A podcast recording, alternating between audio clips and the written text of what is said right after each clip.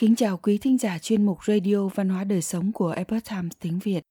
Hôm nay, chúng tôi hân hạnh gửi đến quý vị bài viết Đọc Shakespeare là quá trình khám phá nội tâm chúng ta do Thiên An biên dịch từ The Epoch Times tiếng Anh. Shakespeare đã phụng sự cả thế giới qua nhiều thế kỷ bằng những câu chuyện tỏ rõ đúng sai. Cả thế giới là một sân khấu, đàn ông và phụ nữ chỉ đơn thuần là những diễn viên. Họ có lối ra và cửa lên sân khấu cho riêng mình. Mỗi người đều đóng nhiều vai khác nhau trong suốt cuộc đời. Tác giả William Shakespeare Tôi còn xa mới đủ khả năng dạy một khóa học về Shakespeare. Những tác phẩm của ông luôn ẩn chứa trí tuệ thâm sâu và tôi tin rằng chúng ta có thể áp dụng cho ngày nay như hàng trăm năm về trước. Khi còn trẻ, tôi từng nghĩ rằng tác phẩm của Shakespeare chỉ dành cho những bậc cao niên khó tính trong các hội trường Ivy League. Tay cầm tàu thuốc và suy tư về cuộc sống.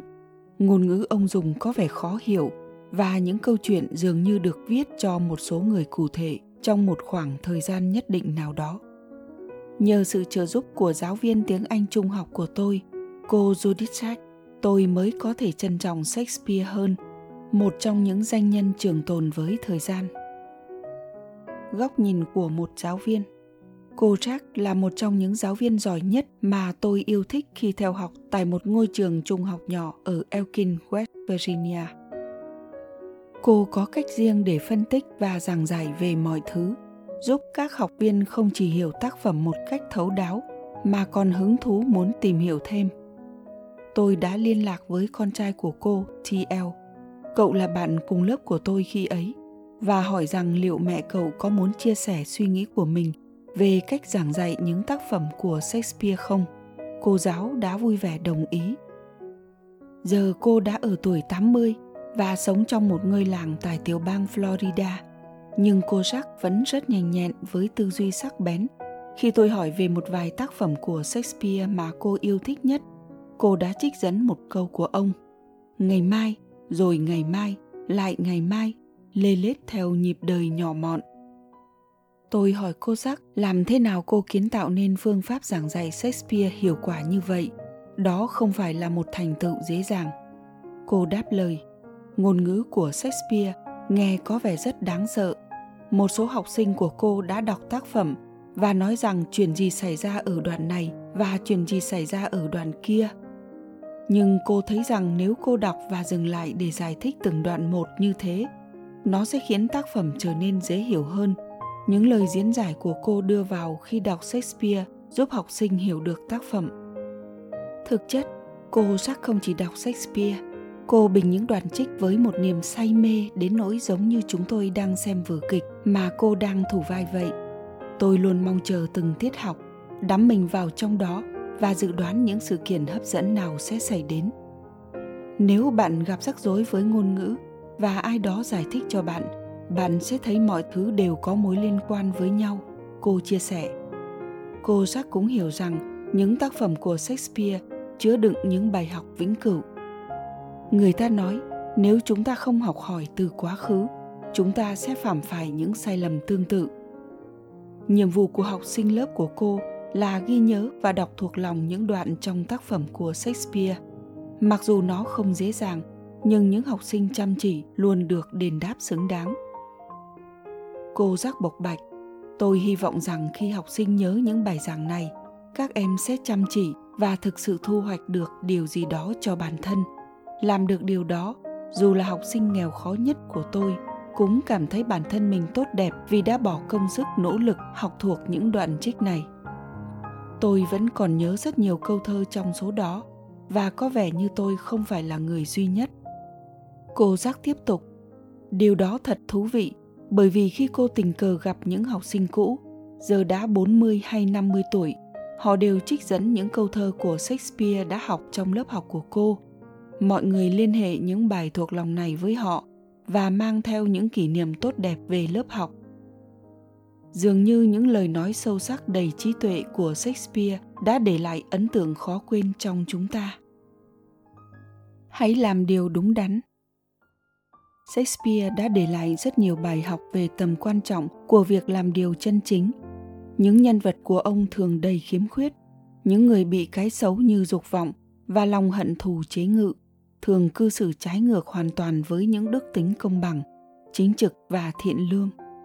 Họ hành động như đối đầu với quan niệm của chúng ta về những gì được coi là đúng đắn về mặt đạo đức, nhắc nhở chúng ta rằng những thứ ích kỷ đen tối ẩn giấu bên trong con người ta có thể dễ dàng vượt ra ngoài tầm kiểm soát và đưa chúng ta vào con đường hủy hoại.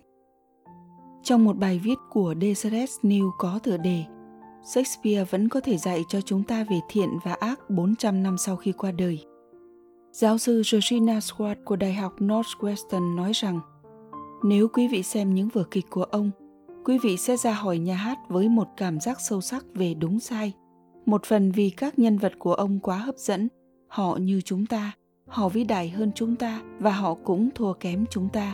Họ mời gọi chúng ta nhưng cũng cảnh báo chúng ta. Theo ông Squat, nguồn cảm hứng của Shakespeare đến từ kinh thánh.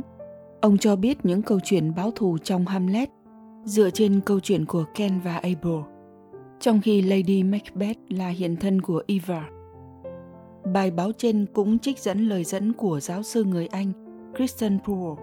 Tác phẩm của ông ấy là về lòng từ bi, tình yêu với Chúa, tình yêu với những người hàng xóm. Chà, nó sẽ như thế nào nhỉ? Và sự từ bi sẽ có hình hài thế nào trước những kẻ mà chúng ta không yêu quý?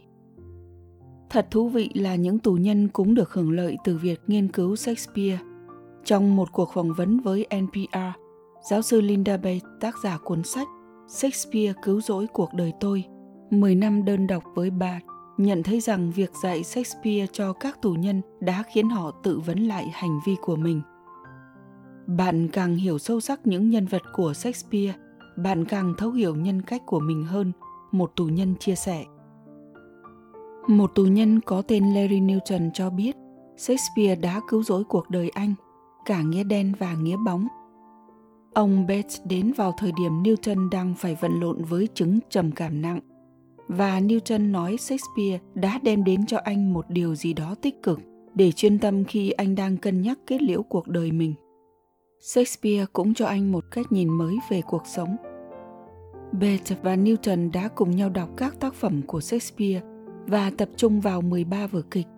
Theo Beth Newton đã ngày qua ngày, anh ấy đã suy xét thấu đáo từng chi tiết trong vở kịch để hiểu được động cơ của nhân vật và luôn đối chiếu trở lại với động cơ và lựa chọn của anh ấy.